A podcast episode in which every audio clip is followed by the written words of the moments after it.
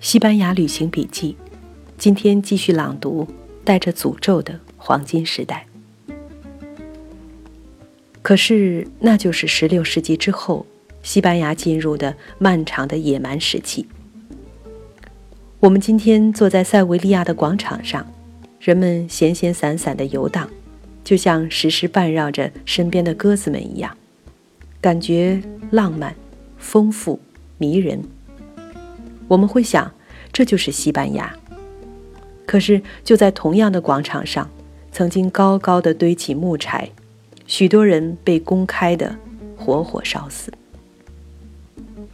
西班牙的宗教裁判所在欧洲是出名的残酷。根据历史记载，有三万五千人被活活烧死，有二十九万人服苦役，有二十万人被剥夺一切权利，有五百万人。被流放。他们不是犹太人，他们不是摩尔人，他们只是同为基督教徒的异端。我就是坐在塞维利亚的美丽广场上，读着历史书上的这些数字。可是这哪里只是数字？在火辣辣的西班牙的下午，我生生打了一个寒噤。然后抬起头来，看着光影流动着的秋日广场。真正可怕的是，整个西班牙在几百年中对残酷的认同。有上百万的牺牲者，就一定有更多更多的行刑者、迫害者、告密者和无穷无尽的旁观者。留下过描绘这个场景的文字。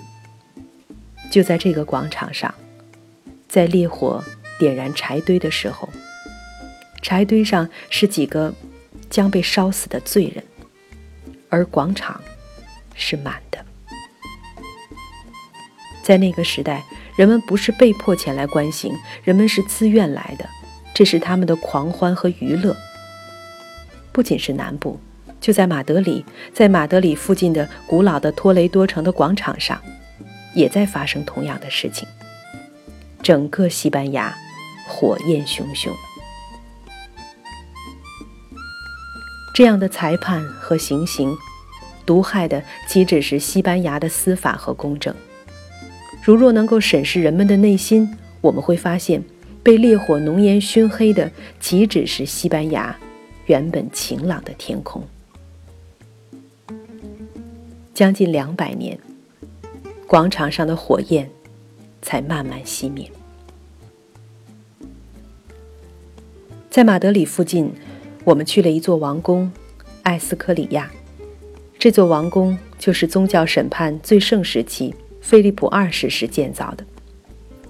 菲利普二世时期是西班牙的最强盛期，西班牙王室的版图在海外占据了除巴西之外的整个南美。还有以他的名字命名的菲律宾。我们坐着汽车，直直地开到了王宫脚下，那感觉真是说不出来。你甚至可以说很现代，因为它几乎没有什么装饰。矮矮的基座略作收分，接下来的清水石墙就直直地上去了，上得很高。一排排的窗子小小的，上面是浅浅收头的青灰石瓦，体量巨大。这哪是一座宫，这是一座城。周围宽广的铺石地面被正午阳光烤得火烫，夜晚和清晨又冰凉冰凉。绿地是规整的法式花园，修剪整齐的常青植物，间以直来直去的铺石甬道。其实，作为一个整体建筑群，艾斯科里亚最精彩的部分是在中间。外面的那一圈建筑虽然也是房子，一层一层都是房间，可是，在整个建筑群里，它的作用只是城墙。一下子冲到它脚下，看到的就只是城墙。哪怕你往后退，退到广场的边缘，由于周围这圈建筑太高，你对整个建筑群的精华还是不明就里。假如这样参观，你就是像瞎子摸象故事中的瞎子一样。触摸着大象的侧面，觉得这整座宫就是四面大高墙组成的方阵了。进去的就如同钻进了大象的肚子，五脏六腑目不暇接。开放的路线并不让你进入内院，你不再有机会真正了解它的整体建筑的丰富。艾斯科里亚在一个山洼里，想真正看到它，应该爬上附近的大山，把整个建筑群从视野中渐渐推开。坐在山岩上，那个必须仰望的高高围墙就会变得低矮，变成了一个巨大城堡恰如其分的维护。当你往上走，真正的隐藏在中间的城堡主体，就在随着你的脚步上升。那中心主教堂的美丽穹顶，就在迎着阳光生长，随着你自己上升的高度，慢慢的显露出来。直到最后，整个建筑群在你的脚下，你甚至可以清晰辨认那穹顶四周象征性的十字屋脊。我们讲好，下次还要去，去了一定要爬山，而且一早就去爬。艾斯科里亚的封闭性，原出于它的建造初衷是一座皇家修院。这是由皇家资助建造的一座修道院，富有宏伟的教堂。在那里，在修士们的日日祈祷声中，安息着一代代的君王。艾斯科里亚是西班牙王室归葬之处，应该说，今天的西班牙国王胡安·卡洛斯一世，还有他将来的继承人，在去世后都会葬入此地。西班牙的地下皇家墓室金碧辉煌，檀香色有着深色纹路的大理石棺木，镶嵌大块黄金做成的巴洛克风格名牌和装饰，一层层紧闭叠加起来，在几面形成压迫的感觉，让人真是透不过气来。那是金子和死亡的双重沉重。艾斯科里亚的帝王宫寝部分。是在修院完成以后再后加的。菲利普二世要把自己的寝宫紧紧地靠在修院一边。在西班牙，这或许不是一件令人很奇怪的事情。菲利普二世的父亲查理五世，最后的岁月就是在一座修院里度过的。人不论在走什么样的道路，最终那个最本源的问题会固执地冒出来。作为君王，不乏迫害异教的威力，可是那最终只是假借上帝的名义在行使世俗权利，而再大的世俗权利也不能帮助你在内心里获得安宁。或许相反，你可能因此更无安宁，永无宁日。人却需要安宁，你需要这样的一些东西，不是为了应付他人，而是为了。更能面对自己，返回内心。君王亦不能例外。看历史记载可知，两百年的所谓哈布斯堡王朝的五代西班牙君王，也是在这座宫内，一代比一代更失去理智，失去对自己的信心。有一本书曾经推荐游客说：“假如你在西班牙只待一天的话。”就应该把埃斯科里亚宫列为参观目标之一。仔细想想，这样的推荐并不是没有道理。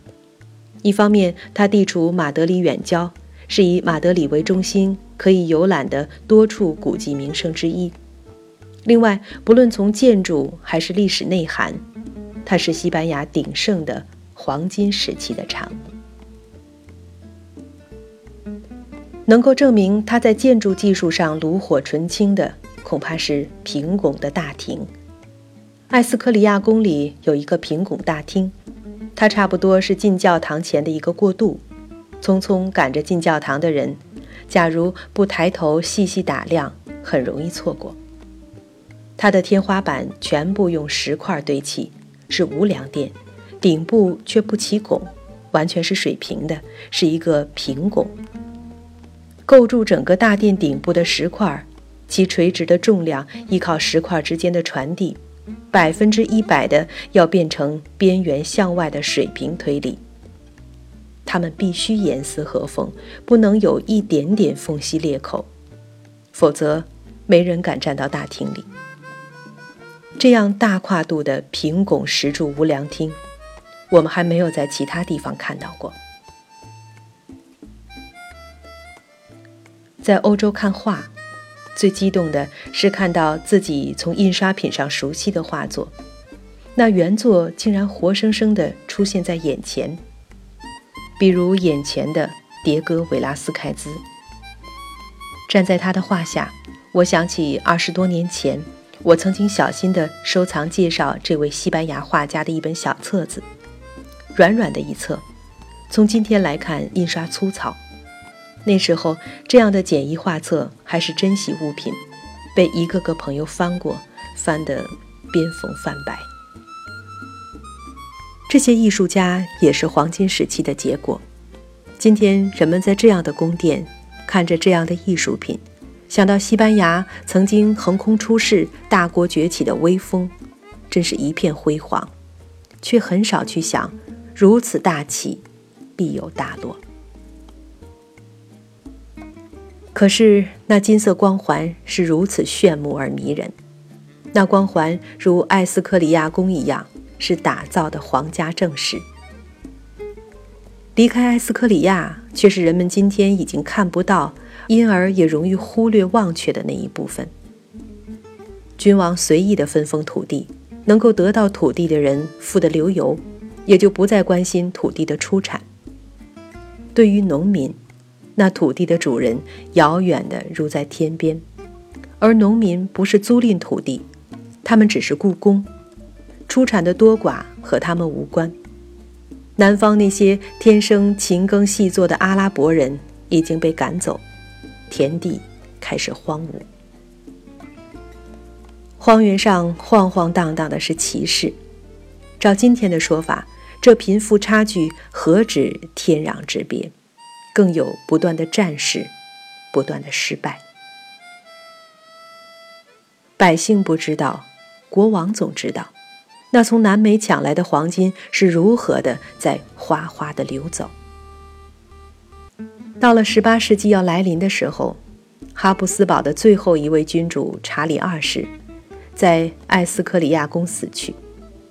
临死之前，他觉得这个衰弱王朝已经拢不住整个西班牙，他在这里做出一个不太寻常的决定。就是把西班牙王位交给法国路易王朝。